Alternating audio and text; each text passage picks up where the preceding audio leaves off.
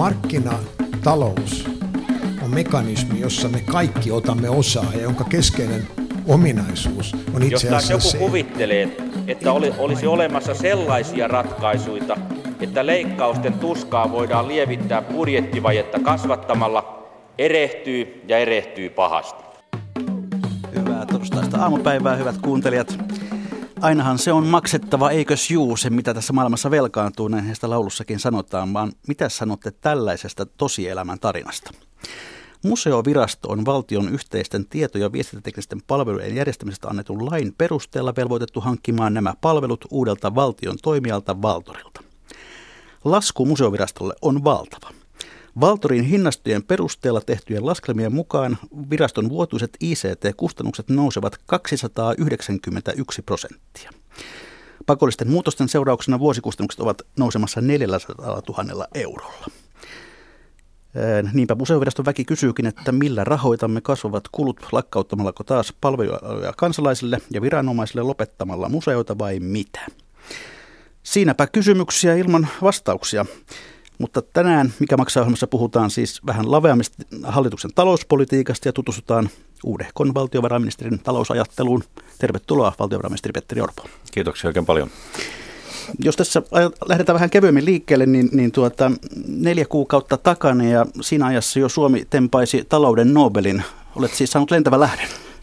No olihan se aivan mahtava uutinen, että Bengt Holmström sai tämän arvostetun palkinnon ja, ja tota, siinä mielessä vielä vähän sattumaakin, että kun elokuussa aloitin budjetin tekoa valtiovarainministeriössä, niin pyysin heti alkuun kolmelta ekonomistilta, Holmströmiltä, Korkmannilta ja Vihriältä, heidän näkemyksiä Suomen talouden tilasta ja politiikkasuosituksia. Ja siinä yhteydessä tapasinkin sitten tulevan nobelistin, en tosin sitä silloin tiennyt, mutta, mutta on saanut nobelistilta talousneuvoja, mistä olen tyytyväinen.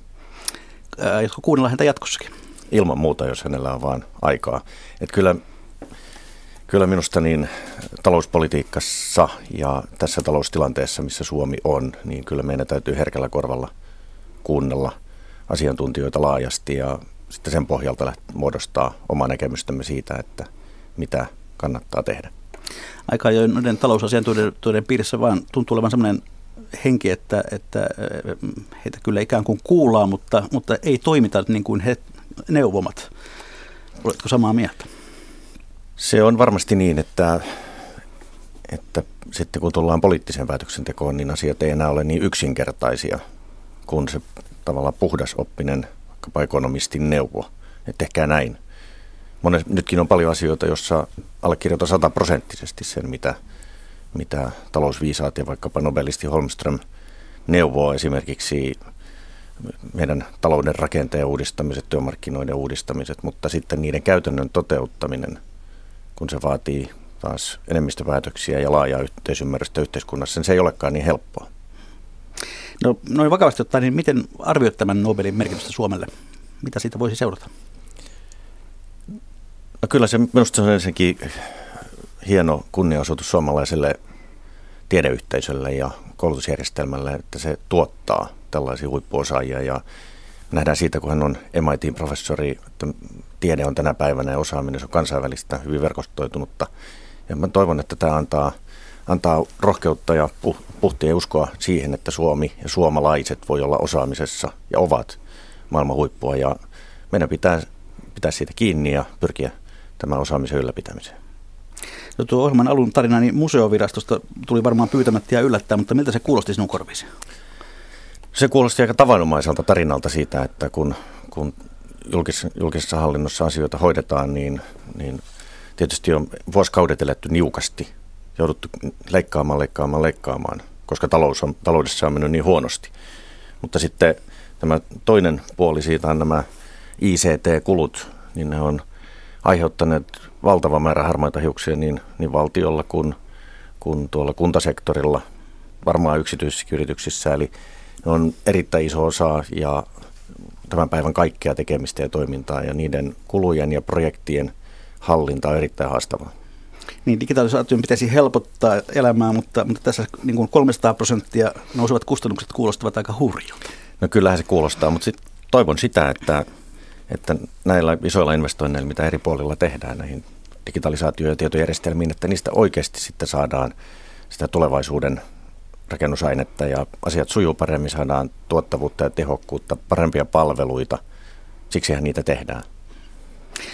Hyvät kuuntelijat, muistutan sitä, että lähetysikkuna päivystää jälleen. Lähettäkää kommenttejanne ja lähettäkää kysymyksiä meille tänne. Palaamme niihin tutustusta sitten ohjelman loppupuolella. Tuota, tämä Mikä maksaa ohjelma, se on nyt pyörinyt nelisen vuotta kohta ja joka syksy on ollut eri henkilö valtiovarainministerinä. Kun aloitimme, se oli Jutta Urpilainen, joka vaihtui sitten Antti Rinteeseen. Rinne vaihtui vaalien myötä Alexander Stubbiin ja tänä vuonna sitten Stubb Orpoon.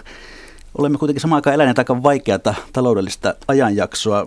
Kohta sitä valtiovarainministerin ovesta tullut jonkinlainen pyöröovi, jossa poliitikkoja tulee ja menee jatkuvasti. No toivottavasti ainakin pyöräovi menee nyt hetkeksi jumiin. Minä olen ajatellut tässä tämän vaalikauden istua ja toisaalta tämä, minkä kuvasit, niin se kertoo siitä, että on, tämä on ollut erittäin vaikeaa aikaa Suomessa ja on edelleen. Taloudessa on ollut ja on valtavia haasteita, joka heijastuu siihen, että poliittisella puolellakin on turbulenssia ja muutoksia, josta sitten yhtenä ilmiönä on ollut tämä nimenomaan valtiovarainministerin tehtävään liittyvät vaihdokset. Minusta nyt pitää pyrkiä vaan siihen, että meillä hallitus on toimintakykyinen, tekee nyt niitä tärkeitä päätöksiä, joilla Suomen talous saadaan kasvuun, työllisyys paranemaan, pystyttäisiin vakauttamaan tilannetta ja tekee pitkäjänteistä politiikkaa. Ja siksi minä olen ajatellut tässä nyt pysyä. Niin, 90-luvulla nimenomaan sitä, että valtiovarainministeri pysyi, sitä pidettiin jonkinlaisena vakauden ja talouspolitiikan uskottavuuden takuuna. Onko nyt jotenkin toisin, kun nyt on jo neljäs henkilö menossa? No onneksi suomalainen siis talouspolitiikka on kuitenkin ollut aika johdonmukaista koko ajan. Jopa vaikeana aikana niin ollaan, meillä on riippumatta siitä, mistä puolueesta ja kuka on ollut valtiovarainministeri, niin peruslinja Suomessa on pysynyt samana. Ja Suom- maailmalla, kun mäkin nyt olen tässä roolissa kulkenut, tavannut kollegoita, on tavannut erilaisia taloutemme arvioitsijoita, niin siihen luotetaan ja uskotaan, että Suomessa asiat sitten viime kädessä hoidetaan. Ja tässä ehkä taustalla on se ensinnäkin se kulttuuri ja perinne, mikä meidän, meidän valtion taloudenhoidossa on, ja sitten erinomainen valtiovarainministeriö virkamiehineen, jotka ovat ammattimaista hyvää väkeä, niin se on tuo kuitenkin se jatkuvuuden ja osaamisen, vaikka väki onkin siellä ministeripestissä vaihtunut.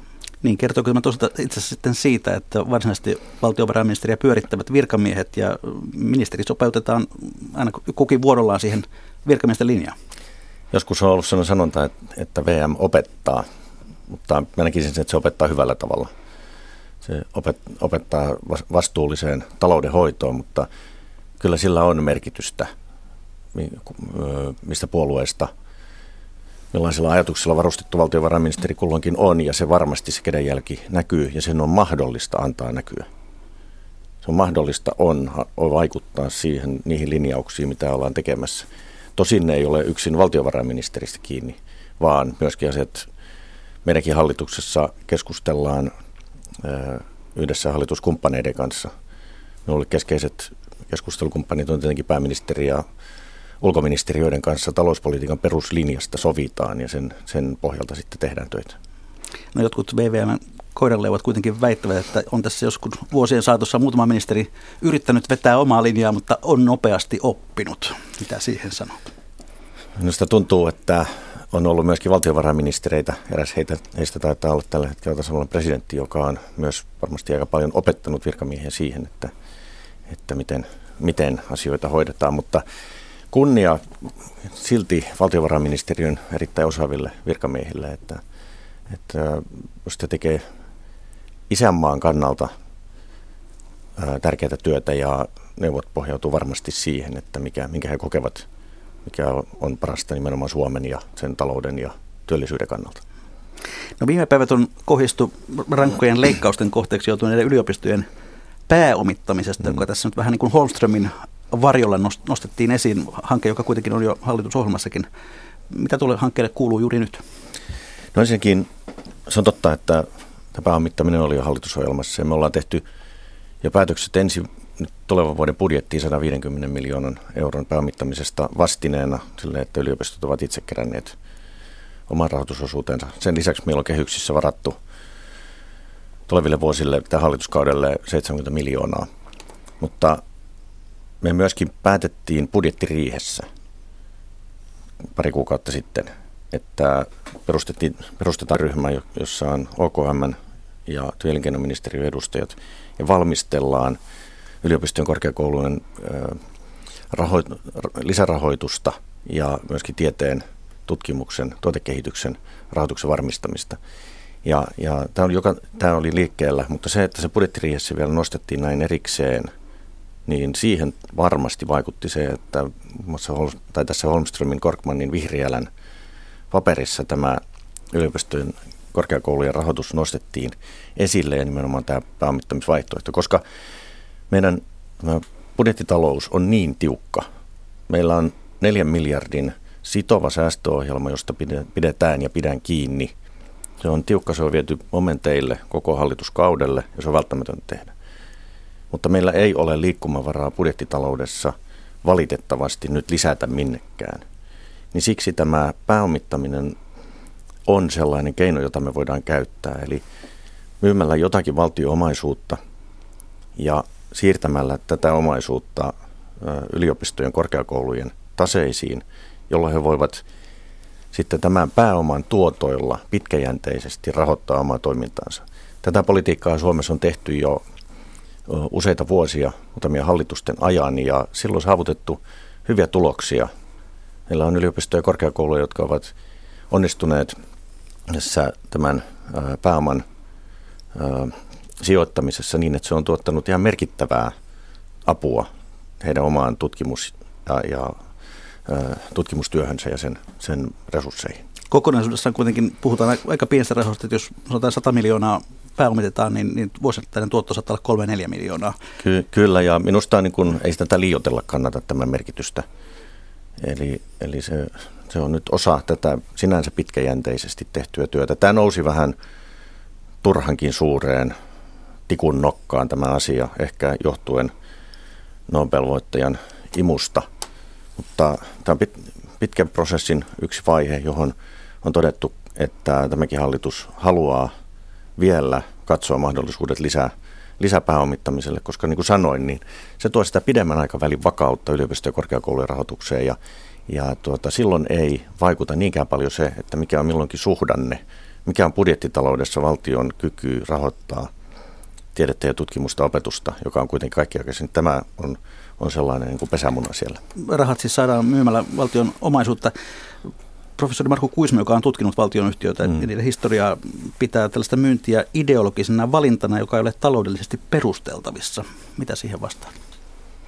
No, myös tässä ei ole mitään ideologista, pidetään pragmaattisena kysymyksenä. Valtiolla on merkittävää omaisuutta. Merkittävää omaisuutta pörssiyhtiöissä tai, tai vaikkapa kiinteistöissä. Mutta oleellista on se katsoa, että missä se omaisuus on kiinni, kun siitä ei olla luopumassa. Jos meillä minä en tiedä miksi valtion pitäisi esimerkiksi omistaa pörssiyhtiöitä. Näitähän on näitä omistuksia vuosien, vuosikymmenten aikana vähennettykin. Jos me voidaan se sama pääoma sijoittaa esimerkiksi korkeakoulujen pääomiin, jossa se tuotto menee sen tieteen tutkimuksen tulevaisuuden hyväksi.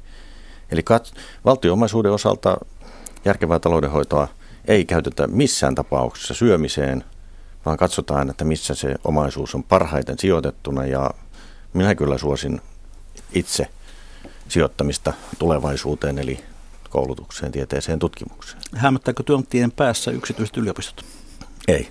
Meillä on uusi, suhteellisen uusi yliopistolaki tehty joitakin vuosia sitten, joka lisää yliopistojen korkeakoulujen autonomiaa ja antaa niille autonomisen aseman. Ja, ja tuota, minusta se, se on aivan riittävää, mitä me ollaan nyt tehty. Eli yliopistot voivat itse profiloitua, hakea vahvuuksiaan – ja, ja kun hakee vahvuuksiaan profiloituu, niin päästä huipulle niissä omissa vahvuusalueissaan, tavoitella maailman kärkeä, koska vain siten, että tavoitellaan maailman kärkeä, niin silloin, silloin se suomalainen tiedetutkimus, osaaminen on sillä tasolla, mitä se täytyy olla.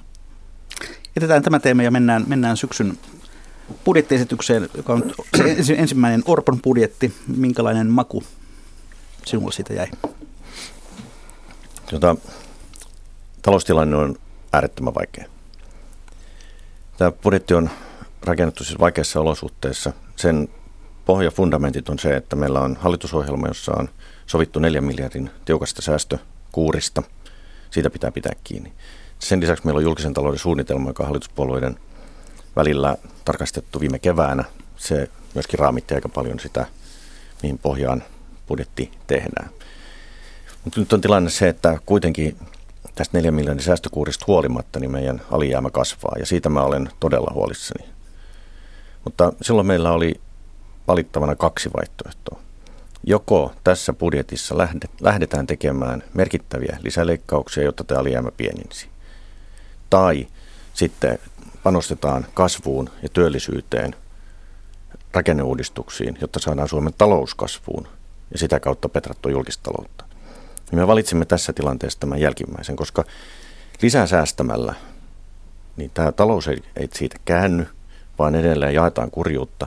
Ja kun fakta on se, että se ei tule kääntymäänkään, jos emme tehdä niitä rakenteellisia uudistuksia meidän suomalaiseen talouteen ja julkiseen sektoriin, jolla me saadaan sen pysyvä käänne, pysyvästi enemmän ihmisiä töihin. Se 72 prosentin työllisyysaste on hallituksen tavoite. Jos me pääsemme sinne, niin meidän julkisen talouden tilannekin korjaantuu.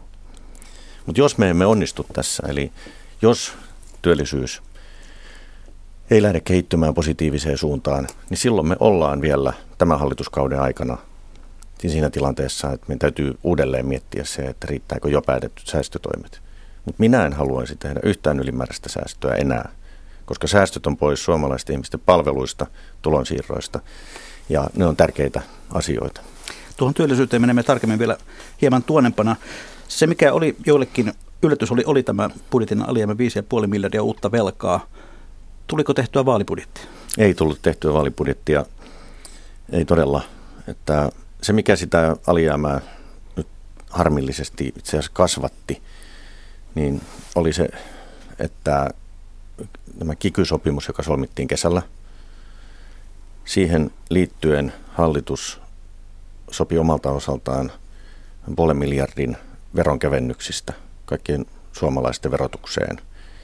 Ja se oli osa kikysopimusta, se oli annettava, jotta tämä meidän viennin kilpailukyvyn kannalta tärkeä sopimus saatiin aikaan, niin se toi tämän itse asiassa 600 miljoonan ylimääräisen menon, joka lisää tätä alijäämää. Ja, ja se osaltaan selittää sitä, että alijäämä ei pienene nyt sitä tahtia, kun meillä oli tarkoitus. Mutta kuten sanottu, niin nyt vielä uskotaan siihen, että hallituksen runsa, lukuisat työllisyystoimet niin lähtee puremaan se orastava kasvu, jota me ollaan, mitä me nyt nähdään, niin se paranee ja sitä kautta me vältyttäisiin lisäleikkauksilta. Mutta ne on välttämättä edessä, jos tämä ei käänny. Vaalibudjetista ei voi puhua ollenkaan, koska paras vaalibudjetti on sellainen budjetti, jossa mahdollistetaan mahdollisimman monen suomalaisen ihmisen työssäkäynti ja sitä kautta suomalaisten hyvinvointi. Se on paras vaalibudjetti. Tuota, Erkki Virtanen, entinen budjettipäällikkö, entinen kansliapäällikkö Ylen kolumnissaan aika kovasnaisesti pohti tämän alijäämän suhteen sitä, että onko kysymys enää lainaamisesta tulevilta sukupolvilta vai, vai heiltä varastamisesta. Mitä vastaa? No aika kovaa puhetta oli. Kirjoittaja on itse toiminut yhden keskeisen ministeriön kansliapäällikkönä vuosikymmenen muistaakseni. Ja sen enempää tässä sohimatta, niin totesin vaan, että nythän me ollaan niiden ongelmien keskellä, jo, tai niiden tekemättä olevien rakenneuudistusten vankeja, jota olisi pitänyt tehdä menneinä vuosina. Siksi Suomen taloudella menee niin huonosti. Ja minusta, minusta nyt ei tämä syyttelemällä mihinkään suuntaan parane, vaan nyt täytyy todeta se, että Suomen talous, työmarkkinat, julkinen sektori tarvitsee ne uudistukset, jotka olisi pitänyt tehdä jo ajat sitten. Ja jonka ajan kokoomus on koko ajan ollut hallituksessa? Kokoomus on ollut hallituksessa, mutta kun mietiskelin tänä päivänä istuessani ministeriaitiossa, että kaikki suomalaiset eduskuntapuolueet ovat olleet hallitusvastuussa ihan tässä muutaman vuoden kahden edellisen hallituksen aikana, niin me ollaan ihan porukalla oltu kantamassa vastuuta. Peruslinja on ollut kaikilla sama. Mutta nyt me ollaan vain tultu siihen tilanteeseen, jossa kahdeksan vuotta Suomen talous on kituuttanut. Että nyt ne rakenteelliset uudistukset, joita Suomi tarvitsee työmarkkinoille, julkiseen sektoriin, taloutensa laajemminkin, niin niitä pitää nyt tehdä. Ne rakenteelliset uudistukset, joilla saadaan kasvua ja työtä, niin ne on kaikki kaikessa. No eniten tapetilla ovat näistä leikkauksista olleet nämä koulutusleikkaukset, jotka ovat olleet aika lailla uusi, uusi asia. Mm, tapasin joskus kokoomuksen puoluekokouksessa työasioissa ollessani vanhan Saksan opettajan, joka piti minulle pitkän johdannon ja esitelmän siitä, minkä takia hän on kokoomuksen jäsen siksi, että kokoomus on sivistyspuolue. Onko kokoomus nyt lakannut olemasta sivistyspuolue, kun Petteri Orpo näin roimii koulutusta ja leikkaa? Ei todellakaan, ja sano kahden opettajan poikana, niin koulutussivistys on sitäkin kautta mulle, mulle kaikki kaikessa. Ähm, ja sanon suoraan, että se, että nyt näiden kaikkien leikkausten keskellä, kun on jouduttu myöskin koulutuksesta ja sitä kautta tulevaisuudesta leikkaamaan, niin se ei tunnu hyvältä. Mutta me käytetään edelleen 16 miljardia Suomessa koulutukseen, sivistykseen, osaamiseen. Se on suuri raha ja tämän säästämisen keskellä niin minusta sen lisäksi, että tietysti ollaan surullisia säästöistä, niin pitää miettiä se, että miten me käytetään parhaalla mahdollisella tavalla tuo iso raha, joka me kuitenkin käytetään koulutukseen. Siksi sielläkin puolella tehdään rakenneuudistuksia peruskoulun opetussuunnitelmista alkaen aina yliopistojen ja korkeakouluihin. Ja sen lupauksia on huono tehdä, mutta vaikeana aikana, mutta minusta on aivan selvää, että kun on hiemankin liikkumavaraa talouteen tulevina aikoina toivottavasti saadaan ja pitää saada, niin silloin kyllä koulutus ja sivistys on se, johon huomiota pitää kiinnittää, koska se on panostusta tulevaisuuteen. No eikö mulla mukaan ollut mitään vaihtoehtoja? Tämä on ollut se suomalaisen talouspolitiikan linja vuosikymmenet aina, sanotaan, että ei, tämä oli ainoa vaihtoehto. Kun se neljä miljardia säästetään tässä tämän hallituskauden aikana, niin se menee käytännössä koko julkiseen talouteen. Ei oikeastaan yksikään sektori ole ollut turvassa ja, ja tämä koskee silloin myöskin OKM-sektoria. OKM on iso sektori. Samalla tavalla meillä on todella isot säästöt STM-sektorille ja monen muuhunkin paikkaan. Eli, eli nämä, nämä on ää, laajasti osuu yhteiskuntaan. Mutta mä edelleen palaan koulutukseen ja sivistykseen, niin, niin se, että me tavoitellaan kärkeä siinäkin, kun meillä on aivan mahtavia opettajia Suomessa, meillä on osaavaa yliopiston väkeä, korkeakoulun väkeä, ammatillisella koulutuksessa osaavaa väkeä, niin me, meidän täytyy tehdä kaikki me niillä rahoilla, mitä on, jotta he pystyvät tekemään työnsä hyvin.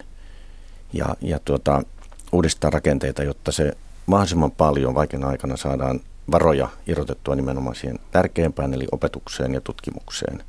Siksi mä uskon siihen, että me voidaan näillä rakenteellisilla uudistuksilla, vaikka niistä on tullut joillekin jo kirosanakin, niin me voidaan tässä vaikeassa tilanteessa kuitenkin pitää huolta korkeasta laadusta ja osaamisesta. No sitten tuossa veronkevennysten puolella oppositio on pitänyt kovaa ääntä siitä, että ne hyödyttävät eniten suurituloisia. No tietysti jos ajattelee, että meillä on porvarihallitus, niin eikö sen pidä ollakin suurituloisten asialla? Ei olla suurituloisten asialla. Hallitus on, Miksi ette? Hallitus on... Mitä pahaa siinä on? Hallitus on erityisesti kohdentanut veronkevennykset pieni- ja keskituloisille. Me tehtiin jo viime vuonna 450 miljoonan euron työtulovähennyksen keventäminen pieni- ja keskituloisille, jotta pienistä tuloista jäisi enemmän käteen ja työtä kannattaisi ottaa vastaan. Tämä sama on voimassa tänä vuonna. Sen lisäksi niin tähän kikysopimukseen liittyen me teimme tasaisen 0,6 prosenttiyksikön työverotuksen keventämisen, joka ulotettiin myös eläkeläisille, kaikille. Koska sekin täytyy tunnustaa ja sanoa, että Suomessa on ehkä maailman kovimpia progressioita. Ja siksi, jos me pystymme pystymme huolehtimaan siitä, että progressio entisestään kiristyy, niin mä oon tyytyväinen. Koska sen pitää olla myöskin kannuste tehdä enemmän, kouluttaa itseään, yrittää ja sitä kautta pärjätä. Eli minusta tämä tasainen 0,6 prosenttiyksikön lasku on perusteltua sitä kautta. On totta, että suurituloinen saa 0,6 prosenttiyksiköllä enemmän euroja käteen, mutta se pääpaino on kuitenkin ollut pieni- ja keskituloisissa. Mutta mitä, mitä väärää se olisi, että kokoomus olisi reilusti suurituloisten asialla. Kukaan ei nykyään uskalla olla suurituloisten asialla Suomessa. Niin äsken sanoin juuri, että minusta progressio ei osaa kiristyä, että, tai sen sitten olla paremmin tienaavien asiaa, sillä, silläkin olen. Mutta mä haluan olla niiden asialla, jotka haluaa tehdä töitä, yrittää ja sitä kautta menestyä. Jos me emme anna ihmisten menestyä ja vaurastua omalla työllään ja aktiivisuudellaan, yrittämisellään, niin tämä maa ei menesty. Mutta kyllä päähuomio silti pitää olla tällä hetkellä siellä pieniä keskituloisissa, jotta ihmisten kannattaa ottaa töitä vastaan, jotta keskituloiset, tavalliset palkansaajat, eläkkeensaajat, niin he pärjää hieman paremmin. Tai ei tällä veronkevennyksellä kenenkään taloutta nyt pelastettu, mutta ne kaikki lisäeurot tiukkana aikana, kun kaikki kulut kasvaa, niin on varmasti kotiin päin. Ja sen sanon kokoomuksen puheenjohtajan, että aina, jos on mahdollisuus keventää työverotusta, niin minä olen kyllä siinä talkoossa mukana.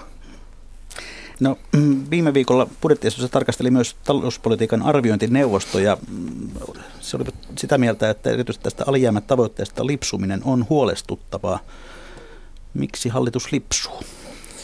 Sanottu, niin mä olen myöskin erittäin huolissani siitä, että alijäämä edelleen kasvaa. Ja sen suurin syy on se, että työllisyyskehitys ei ole ollut sellaista kuin pitäisi.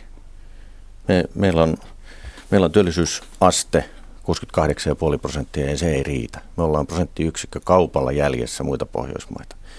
Ja tämä on se suurin syy, miksi me alijäämä kasvaa. Siksi me on valittu nyt se, että me panostamme täysillä ää, työpaikkojen luomiseen, kilpailukyvyn parantamiseen. Ja vaikka nämä uudistukset ovat vaikeita, niin niitä pitää puskea eteenpäin, jotta tämä yhteiskunta, jotta meillä on kilpailukykyinen talous ja sitä kautta saadaan se alijäämäkin kapenemaan ja pienenemään ja, ja velkaantuminen taittumaan. Kyllä me, meidän, me ollaan nyt myöhässä, eli se maali on jälleen kerran taas karannut tässä julkisen talouden tasapainottamisessa, mutta myöskin tämä säästöohjelma on niin tiukka, ja jos työllisyystavoitteeseen sitä kohti päästään, niin kyllä tämä velkaantuminen taittuu vielä tämän vaalikauden aikana ja merkittävällä tavalla. Hyvät kuuntelijat, kuuntelette siis ohjelmaa Mikä maksaa? Vieraana valtiovarainministeri Petteri Orpo. Puhutaan sitten tuosta työllisyydestä, kun se on tässä putkahdellut esiin jo useamman kerran. Hallituksen tavoite on siis nostaa työllisyysaste 72 prosenttiin. Se nyt tällä hetkellä lienee jotakin 68,5 suurin piirtein. Saavutetteko tämän tavoitteen hallituskauden aikana? Minusta siihen pitää päästä. Se 72 prosenttia työllisyysaste kuulostaa tylsältä kylmältä numerolta, mutta sinä päivänä, kun me ollaan päästy siihen, että 72 prosenttia suomalaisista työikäisistä työkykyisistä ihmisistä saa käydä töissä, niin silloin me ollaan myöskin taklattu tämä meidän julkisen sektorin krooninen velkaantuminen ja alijäämä. Siksi se on niin tärkeää. Siksi, jos meillä on mahdollisimman laajasti suomalaiset töissä, niin sitä kautta heillä on hyvinvointia ja he pystyvät huolehtimaan itsestään ja läheisestään ja perheestään. Ja, ja tuota, sen takia tämä on aivan ykköstavoite. Ja minulle se on hallitusohjelman keskeisin tavoite, koska se on hyvinvoinnin perusta. Meidän täytyy tehdä jatkuvasti uudistuksia Suomeen, jotta me päästään kohti tätä. Viimeinen esimerkki tästä oli, oli äh, työmarkkinajärjestöjen kanssakin valmisteltu äh, uudistus työttömyysturvaan, joka, joka muuttaa työttömyysturvajärjestelmää aktivoivammaksi. Nämä pieniä askelia. Sillä laskettiin olevan kuitenkin 10 000 työllisyysvaikutus. Eli pala palalta meidän täytyy täytyy tehdä toimia, jolla tänne työllisyystavoitteeseen päästään. Meillä on ollut siinä mielessä huono tilanne, että kun meidän tärkeää, talouden kannalta tärkein, eli vientimme, ei ole vetänyt vuosiin kunnolla. Ja jos me saadaan vientiä vetämään, niin tämä tilanne, me saadaan sitä kautta tilanteeseen helpotusta. Mutta niin kauan kuin vienti ei riittävästi vedä, niin meidän täytyy kiinnittää huomiota silloin kotimarkkinaan. No, siteraan yhden tuota talouspolitiikan arviointineuvosto, jonka tehtävä on siis arvioida sitä, että millaista talouspolitiikkaa Suomessa harrastetaan asiantuntijoita. He kirjoittivat näin, että tästä työllisyystavoitteesta, että tavoite on epärealistisen kova verrattuna keinoihin, joilla hallitus tavoitteisiinsa pyrkii. Siis tarkoittaa suomeksi sanottua, että te olette aivan metsässä, ette tee tarpeeksi. Nyt viittaan Holmströmin, Korkmanin, Vihriälän arvioon hallituksen talouspolitiikan linjasta, jonka he jättivät elokuussa. Heidän mielestään tämä finanssipolitiikan linja on järkevä tässä tilanteessa. Ja he sanoivat sama, mikä on hallituksen linja, että nyt pitää tehdä näitä rakenteellisia uudistuksia. Ja, ja tota, kyllä mä uskon siihen, että tämä kilpailukykysopimus tuo ei ehkä ensi vuonna, mutta sitten tulevina vuosina jo merkittävän määrän uusia työpaikkoja Suomeen. Arviointineuvostojen raportissaan olen niin optimistinen. Valtiovarainministeriön kansantalousosasto, joka tekee lahjomattomasti arvioitaan, niin näkee tämän vaikutukset paljon korkeampana. Se, se on yksi näitä keskeisiä asioita. Mutta, mutta kuten sanoin jo aikaisemmin, me tarvitaan jatkuvasti uusia toimenpiteitä ja hallitus valmistelee uusia toimenpiteitä työllisyyden kilpailukyvyn parantamiseksi ja, ja se on meidän velvollisuus. Nyt tehdyt toimet ei riitä, olen sen itsekin sanonut monta kertaa, siksi tarvitaan lisää. Kuinka tiukasti hallitus on kolmikannan panttivanki tässä työelämän uudistamisessa Suomessa? No, kyllähän Suomessa on hyvin jäykät työmarkkinat. Tämä, ehkä jo, ja kuinka kerran nostan esiin meidän Nobelistin, ja hänkin kiinnitti erityistä huomiota tässä antamissa haastatteluissa siihen, että Suomessa nimenomaan työmarkkinoille pitää saada joustoja ja uudistuksia. Ja Mutta joka me, kerta on... kolmikanta sanoo aina ei, niin mitään ei tapahdu. Pitäisikö no, se räjäyttää? No kyllä meidän täytyy jotain tehdä tälle meidän järjestelmälle. Kun se ei pysty vastaamaan tässä ajassa huutavaan tarpeeseen siitä, että me tarvitaan kilpailukyvyn vuoksi lisäjoustoja, parempaa työelämää, jos, joka, joka on kilpailukykyisempi, joka loisi työpaikkoja. Ja meidän täytyy kyllä käydä vakavaa keskustelua siitä, että miten me pystytään vastaamaan tähän kovenevaan maailmalta tulevaan kilpailuun, joka Suomi kohtaa. Katsotaan mallia Ruotsista, katsotaan mallia Saksasta. Ja, ja kyllä me, me tarvitaan niitä uudistuksia ja me Eikö täytyy yhdessä tehdä. Mutta... Vakavaa keskustelua on käyty aika pitkään ilman, kyllä. että se johtaa yhtään mihinkään. No, Aina tulee si- Mutta jotain, joku, joka jotain sanoo, että pelkästään, ei tehdä mitään. Jotain pelkästään moitin, niin kyllä mä annan arvon sille, että Suomessa pystyttiin kuitenkin sopimaan kilpailukykysopimuksesta ennen kaikkea siitä palkkaratkaisusta. Kyllä se osoitti sitä, että Suomessa on kykyä sopia sitten, kun tiukka paikka tulee. Mutta kun valitettavaa vaan on se, että kun meidän talous ei vieläkään ole riittävästi kasvussa. Siksi meidän täytyy tehdä vielä enemmän. Kyllä mä annan sinänsä arvon sille, että on sovittu ja kilpailukykysopimus kuitenkin paransi meidän kilpailukykyä. Mutta vielä on paljon tehtävää. No jos katsotaan näitä keinoja, mm, joita, joita hallitus on tähän mennessä tehnyt, esimerkiksi tämä työttömyysturvan ansiosidon sellaisen lyhentäminen sadalla päivällä 500 päivää, niin, niin kuinka suurta olisi tämän takana on siis ajatus siitä, että yli 400 päivää työttöminä olevat ovat työtä vieroksuvia lintsareita, jotka pitää potkia työmarkkinoille? Ei, kun se lintsarina ketään missään pidä. Mutta jos katsotaan kansainvälisiä vertailuja, jos verrataan muihin Pohjoismaihin, niin ne maat, jossa on järjestelmä, jossa se työttömyysturva on niin sanotusti kannustavampi, jossa myös... Siis huonompi. Kannustavampi, jossa myös edellytetään olemaan aktiivinen ja hakemaan töitä. Ei vain odottamaan, että jos työpaikka tulisi. Hakemaan töitä edellytetään, niin niissä työttömy- työllisyysaste on korkeampi. Työttömyysjaksot on lyhyempiä. Ja kun se vaan toimii niin, että jos on työn tarjontaa, niin silloin, silloin, silloin tuota kysyntäkin liikkuu. Ja mä, mä uskon tähän. Tää, mä en usko siihen, että, että jos me vaan jätämme työttömät ikään kuin oma onnensa nojaan, niin se ei toimi. Me tarvitaan heidän auttamistaan. Sen takia tähän hallituksen tähän työttömyysturvan uudistamiseen liittyy myös työllisyyspalveluiden uudistaminen jossa kolmen kuukauden välein jokainen työtön tavataan, siis ei kiusata, vaan tavataan, keskustellaan, pyritään auttamaan heitä löytämään töitä, kehittämään omia työllistymisvalmiuksiaan. Miten se paranee se, että kolmen kuukauden välein kysytään samat kysymykset uudestaan? Ei mene kysymään samoja kysymyksiä, vaan aidosti autetaan löytämään töitä. Ollaan kiinnostuneita ihmisestä, niin henkilökohtaisista osaamisistaan, motivaatiosta, haluista. Katsotaan, onko jotain lisäkoulutusta, mitä hänelle voidaan suunnata voidaan näyttää, näyttää suuntaa, missä olisi töitä. Ei, totta kai sillä on merkitystä. No on myös ajatus siitä, että työttömän pitäisi tehdä vaikkapa osa-aikatyötä osoittaakseen aktiivisuutensa työmarkkinoita kohtaan, jolloin tietysti tulee sellainen kysymys, että kun niitä töitä ei muutenkaan ole, niin mistä ne osa-aikatyöt yhtäkkiä työttömälle löytyvät? Sieltä Susanna Kosken risusavotasta vai? No ei nyt lähdetä risusavottaa kuitenkaan, senkin on kunniallista työtä, erittäin tärkeää työtä Suomessa, joka elää metsistään edelleenkin aika paljon, mutta, mutta se, että meillä on töitä tällä hetkellä. Meillähän on tilanne, että meillä on avoimia työpaikkoja, kymmeniä tuhansia. Yhtä, meillä on yhtä paljon avoimia työpaikkoja kuin ennen tätä 2008 alkanutta talouden taantumaa. Mutta meillä on sam- tapahtunut tässä, että meillä on satoja tuhansia työttömiä. Meillä on me- merkittävä kohtaanto-ongelma. Siis työn työ, avoimet työpaikat ja työttömät eivät kohtaa. Siksikin uskon siihen, että nämä toimet, jossa, jossa pyritään purkamaan kannustiloukkuja, eli työn tekeminen, vastaanottaminen kannattaa, plus myöskin sitä, että, että ohjataan, autetaan työttömiä löytämään myöskin nämä työpaikat. niin minusta meillä on siellä mahdollisuus työllistää, viittaan tähän avoimien työpaikkojen määrään, niin kymmeniä tuhansia ihmisiä. No, jos tätä työllisyystavoitetta ei saavuteta, jos jäädään ainakin 70 huitteelle, mitä siitä seuraa meille? Siitä seuraa se, että me emme pysty taittamaan meidän velkaantumistaan ja sen tien päässä on lisäleikkaukset, jotka siinä tapauksessa on välttämätöntä tehdä. Se on velvollisuuteni valtiovarainministerinä sanoa, että jos työllisyyskehitys ei ole riittävää, niin silloin tämä velkaantuminen pitää taittaa leikkaamalla. Mutta minusta sen paikkaa ei ollut vielä nyt syksyllä.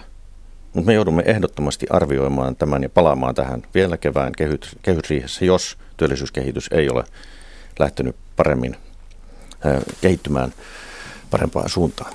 Toisin vielä sanoa yhden tähän työllisyyskysymykseen. Kuuntelin Kelan äh, pääjohtaja Hyssälän haastattelua ja hän nosti esille erittäin merkittävän kysymyksen ja on tämä meidän, nimenomaan tämän työn vastaanottamisen kannustavuus ja meidän sosiaaliturva. Siis me ollaan kymmenien vuosien aikana rakennettu Suomeen hyvällä tahdolla, hyvällä mielellä tai hyvä, hyvä, hyvällä tarkoituksella sosiaaliturvajärjestelmää pala palalta, josta on kuitenkin syntynyt, kokonaisuutena niin monimutkainen vyyhti, että se on tänä päivänä, se, se ei ole turvaverkko, vaan siihen jää kiinni. Ei kannata ottaa pienempi palkkasta työtä vastaan, koska tämä tämä on ikään kuin parempi vaihtoehto. Ja mä syytän näitä ihmisiä, jotka elävät tukien varassa, vaan tätä järjestelmää. Ja tämä on asia, johon me pitää tarttua. Työtä pitää kannattaa ottaa vastaan. Sitten ihmisen, ihmisellä on motivaatio ja näkee, että siitä on hyöty. Niin tämän täytyy olla meidän tavoitteena. Siksi hallituksen käynnistämä ja meillä valtiovarainministeriössä valmistella oleva kannustilukku työ, jonka maali on myöskin tuo kevään kehysriihessä, niin se on erittäin tärkeä asia. Liisa Hyssälä nosti aivan keskeisen ongelman esille ja tähän meidän pitää tarttua. Hyvä. Se työllisyydestä sitten pari sanaa yritystuista Suomessa. Tuossa vaalien alla käydyssä keskustelussa aika moni puolue oli sitä mieltä, että sieltä löytyisi leikattavaa ja, ja hallitusneuvottelujen yhteydessä tehtiin jopa tällainen lista, jossa kävi ilmi, että noin 850 miljoonaa, noin 4 miljardin tukipotista on niin sanottuja haitallisia tukia, jotka hidastavat rakennemuutoksia ja vääristävät kilpailua. Miksi tällä sektorilla ei ole tapahtunut mitään? 850 miljoonaa pois yritystuista, sä olisi kuitannut nämä koulutusleikkaukset. Mä en ole ihan samaa mieltä termistä tuo haitallinen yritystuki. Sinne varmasti lasketaan esimerkiksi meidän teollisuuden alempi energiaverokanta. Ja tilanteessa, jossa meidän täytyy taistella jokaisen työpaikan puolesta, niin minä en ole valmis ottamaan sitä riskiä, että me muutettaisiin tuosta vaan tota, vaikkapa tätä energia, alempaa energiaveroa, koska siellä on suuri uhka, että me menetettäisiin teollisia työpaikkoja. Ja tämän pitää katsoa myöskin sitä kautta, että vaikka me ajatellaan, että tämä tyyppinen tuki pitää yllä teollisia rakenteita ja sellaista energiaintensiivistä tuotantoa, se tekee siitä varmasti haitallisen. Mutta minusta sillä toisella puolella on ne kymmenet tuhannet työpaikat, jotka meillä on metsäteollisuudessa, metalliteollisuudessa, teknologiateollisuudessa, vaikkapa laivan rakennuksessa, joka on energiaintensiivistä. Me haluamme huolehtia niistä. Ja tämän tyyppiset asiat pitää tehdä huolella, harkiten. Ja tässäkin hallituksella on käynnissä, käynnistynyt hanke, jossa arvioidaan jälleen kerran nämä erilaiset tuet, yritystuet. Katsotaan, miten voidaanko, voidaanko jotakin niistä jo lopettaa. Eli pitää elää ajassa. Mutta minusta on väärin leimata, leimata niin useat tuet haitallisiksi, jos se kääntöpuoli on suomalaiset työpaikat. Ja jos mietitään ympäristönäkökulmasta näitä energiatukia, niin se, Suomessa tehdään vaikka terästeollisuutta, niin väitän, että se on kuitenkin huomattavasti ympäristöystävällisempää kuin se, että se te- siirtyisi jonnekin kolmansiin maihin. Ja minusta tämä hiilivuodon, niin sanottu hiilivuodon riski on todellinen. Nyt ei ole aika, mutta varmasti meillä on paljon sellaisia tukia, jotka on syytä kyseenalaistaa. Ja minusta esimerkiksi jos ajatellaan, että yksinkertainen on kaunista, niin jos me pystyttäisiin vähentämään reilusti yritystukien määrää ja laskemaan samaan aikaan yritysverotuksen tasoa, niin se olisi hyvä, hyvä ratkaisu, hyvää politiikkaa. Niin monet kriitikot sanovat, että juuri nämä, kun on puhuttu rakenteellisen uudistuksen tarpeesta paitsi julkisella sektorilla, niin myöskin meidän teollisessa maailmassa, niin, niin tämä luova tuho estyy sillä, että nämä, näillä pidetään yllä sellaista teollisuutta, joka ei ehkä enää ole niin kannattavaa ja se estää uuden syntymistä. Mutta samaan aikaan meillä on, meillä on merkittäviä ratkaisuja, joilla niin sanotulla yritystuilla, esimerkiksi alemmilla verokannoilla, kannustetaan uuden teknologian kehittämiseen. Tehdään, me ohjataan esimerkiksi äh, vaikkapa liikenteen, polttoaineen, autoilun verotuksessa, niin me ohjataan sillä ympäristöystävällisempiin liikennemuotoihin. Me tuetaan yritystukien muodossa muun muassa PK-sektoria niiden kansainvälistymisessä, tuotekehityksessä. Nämä on ihan välttämättömiä asioita niitä tehdään samaan aikaan. Ja kyllä me keskustelut tuppaa olemaan sellaista, että nostetaan se yksi puoli asiasta, mutta kun yritystuissa on, tai matalimmissa verokannoissa, jota on itse asiassa suurin osa meidän niin sanotusti yritystuissa, niin niillä kyllä kaikilla on lähtökohtaisesti perusteensa – mutta tämä ei tarkoita sitä, että kun mä olisin valmis käymään näitä läpi, ja jos löytyy sellaisia, josta, josta voidaan luopua tai vaikkapa siirtää se sama raha alempaan yritysverokantaan, niin on todella on tyytyväinen. Niin investointitukien tai innovaatiotukien ikään kuin merkityksestä tuntuu olevan hyvin ristiriitaista tietoa. Törmäsin sellaisenkin selvityksen, jonka mukaan innovaatiotuki ei tuota innovaatiota lainkaan Suomessa, mutta annetaan tämän teeman olla mennään sellaiseen asiaan kuin orpolaisen talouspolitiikan kulmakiviin. Olet koulutukseltasi taloustieteiden maisteri. Mitkä ovat sinun talouspoliittisen ajatuksesi, perustat ja kulmakivet? Millaista talouspolitiikkaa sinä haluat harjoittaa? No kun on ei niinkään valtiovarainministeri, vaan kansanvarainministeri. Tässä istutaan suomalaisten omaisuuden ja talouden päällä, niin silloin ensimmäinen asia on niistä tästä meidän yhteisestä taloudesta pitää huolehtia. Eli mä haluan tehdä tiukkaa talous, finanssipolitiikkaa, tiukkaa talouspolitiikkaa, koska se terve julkinen sektori on edellytys sille, että meillä on muuten terve kansantalous. Ja tässä meillä on todellakin työn sarkaa. Suhtaudun erittäin vakavasti ja päättäväisesti, että tätä velkaantuminen pitää saada taittumaan. Eli terve, terve julkinen sektori ja tehokas julkinen sektori. Eli on näkemykseni mukaan niin meidän pitää te- uudistaa meidän julkista, julkista sektoria, saada sen tuottavuutta kohomaan, jossa, jossa kehitys on ollut erittäin huonoa. Eli samalla rahalla pystyä tekemään enemmän. Ja sitten tulee seuraava elementti, eli tähän meidän talouteen. Olen ehdottomasti markkinatalouden kannattaja. Kaikkialla siellä, missä meillä on toimiva markkina, niin siellä, siellä me pitää hyödyntää tätä markkinaa, antaa sen toimia, luoda kasvua, työpaikkoja ja mahdollistaa tämä tämä kasvu mahdollisimman vähällä byrokratialla, sääntelyllä, antaa tilaa markkinoiden kehittymiselle. Ovatko täysin vapaat markkinat ihanteesi? Ei. Missään tapauksessa uskon, uskon siihen, että, että järkevällä tavalla säännellyt markkinat on, on se paras muoto, jolla me pystytään tekemään vastuullista, vastuullista yhteiskuntapolitiikkaa. Huolehtimaan siitä, että kaikki ihmiset pysyy mukana. Jos me mennään puhtaaseen markkinatalouteen, niin se ei anna se ei anna heikommalle ihmiselle oikein sijaa talossa. Ja minun Suomessani, minun taloudessani pidetään huolta niistäkin, jotka ei pärjää siinä markkino, puhtaan markkinatalouden kovassa menossa ja nopeasti muuttuvassa markkinatilanteessa. Vaan täytyy olla tilaa ihmisten huolehtimiselle, välittämiselle, ihmisten auttamiselle. Mutta se täytyy se tavoitteellisuus olla se, että se työ ja yrittäminen on se ydin ja sen läpi täytyy peilata asioita yhteiskunnan uudistamista, auttaa ihmiset työelämään. Pitää huoli siitä, että jos vaikkapa rakennemuutoksen myötä työpaikat siirtyy muualle, niin heidät autetaan löytämään korvaavaa työtä. Mutta työ, yrittäminen, kasvu, investoinnit, osaaminen, se on terveen, tämän terveen toimivan talouden perusta. Onko suomalainen julkinen sektori liian suuri? No tällä hetkellä sen koko on, suht, on liian suuri suhteessa siihen, että mikä on meidän kantokyky. Ja se johtuu yksinkertaisesti siitä, että meidän, meidän talouskehitys on ollut vuosikaudet huonoa ja, ja yksityisen sektorin osuus on valitettavasti pienentynyt ja julkisen sektorin koko, suhteellinen koko on kasvanut. Jos me saadaan talouskasvuun, niin tämä suhde paranee, mutta niin kauan kuin talous ei kasva riittävästi, niin kauan me joudutaan nostamaan julkisen sektorin tuottavuutta ja karsimaan sen, sen menoja, eli pienentämään sitä.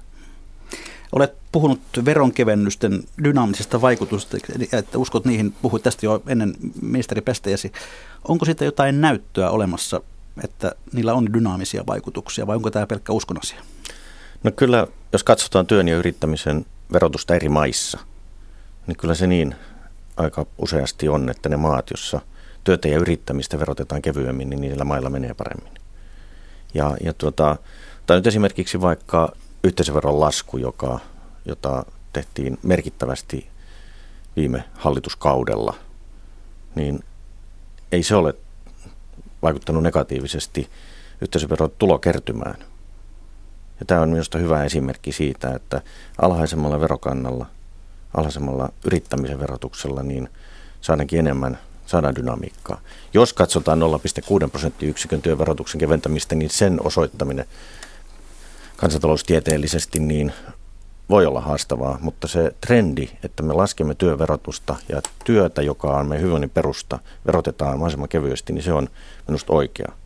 Isossa kuvassa uskon todellakin siihen. Siirretään verotuksen painopistettä välilliseen verotukseen, haittaveroihin, ympäristö, ympäristölle haitallisten asioiden verottamiseen, kulutuksen verotukseen, niin, ja verotetaan vähemmin sitä meille kaikkein tärkeintä, eli työtä, niin silloin me värjätään paremmin. Puhuin erään yrittäjän kanssa, kasvuhakuisen yrittäjän kanssa, joka, joka äh, oli sitä mieltä, että Suomesta puuttuu tyystin kunnon oikeistolainen talouspolitiikka, joka pudottaisi verot alas. Meillä on vain toinen erinimisiä demaripuolueita. Mitä vastaat tällaiseen kritiikkiin? No, tota, jos sosiaalidemokratia, jos se on jonkunnäköistä huonopolitiikkaa, että, että pyritään pitämään laajasti hyvinvointiyhteiskunnasta kiinni, niin olkoon sitten niin. Se on, se on oleellinen osa minun ajatteluani, koomuslaista ajatteluakin, että pidetään laajasti suomalaista hyvinvointiyhteiskuntaa pystyssä ja se vaatii silloin tietynlaisen verotason, jotta se on mahdollista. Mutta se verotus ei saa missään tapauksessa nostaa niin korkeaksi, että se tappaa sen aktiivisuuden, yrittämisen halun, investointien halun. Ja tässä meillä on se, me ollaan niillä rajoilla. No, jos miettii sitten nimenomaan yrittämisen näkökulmasta ja verotusta, niin mä en edes usko, että tällä hetkellä yritysverotus on se yrittäjien kannalta se suurin ongelma ja kasvun este. Yhteisövero on meillä kilpailukykyisellä tasolla. Ja tuota, ää, usko, että, enemmän mä uskon, että tämä on se suurin ongelma, vaan yleinen, yleinen ilmapiiri ja mahdollisuudet yrittää kasvattaa yritystoimintaa Suomessa. Ja silloin me tullaan byrokratiaan ja sääntelyyn, tämän tyyppisiin kysymyksiin. Niihin meidän täytyy erityisesti kiinnittää huomiota sääntelyn purkamiseen ja annetaan, annetaan enemmän tilaa kasvulle ja uusille innovaatioille, niin mä uskon, että siitä yrittäjät pitäisivät. Petteri Orpo, olet nyt nelisen kuukautta siis nauttinut VVMn virkamiesten opetuksesta niin sanotusti. Onko se muuttanut talouspoliittista ajattelua? En mä usko, että perusajattelu on muuttunut, mutta täytyy sanoa, että huoli on kasvanut kyllä.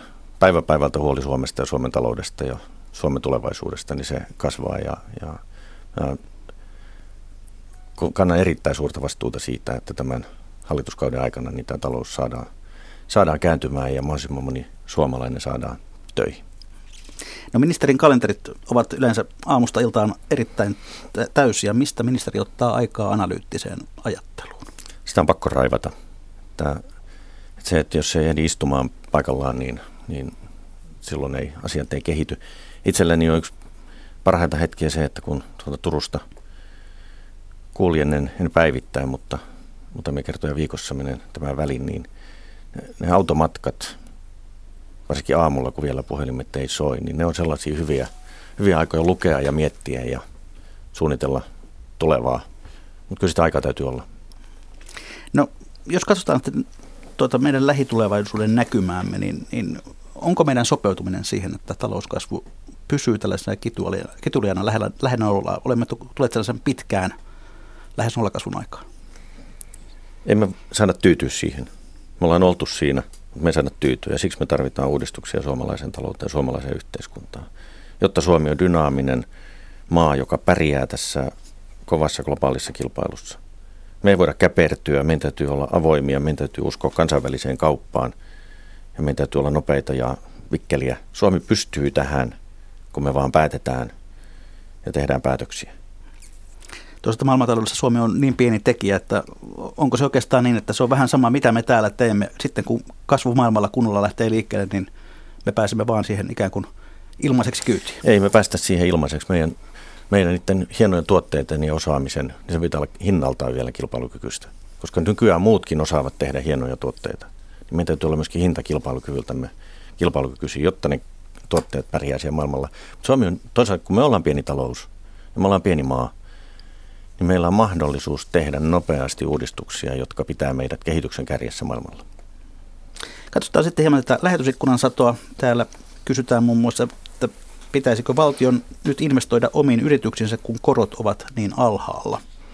Lisää velkaa siis yhä ilmeisesti. Minusta yrity, yritykset tekevät itse rahoituspäätöksensä ja myöskin yritykset saavat kohtuullisen ja valtioyrityksetkin saavat kohtuullisen halvalla myös lainarahaa.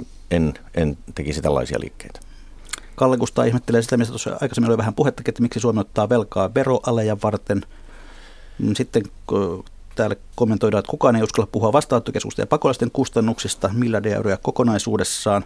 Kyllä kai niistä nyt on puhuttu aika avoimesti. Kyllä tuntuu, että minä olen viimeisen vuoden aikana puhunut ja paljon. Sitten kysytään tällaista, että miksi VVO saa kääriä asumistukien myötä verovarojamme? Siitähän on tullut melkoinen maksuautomaatti.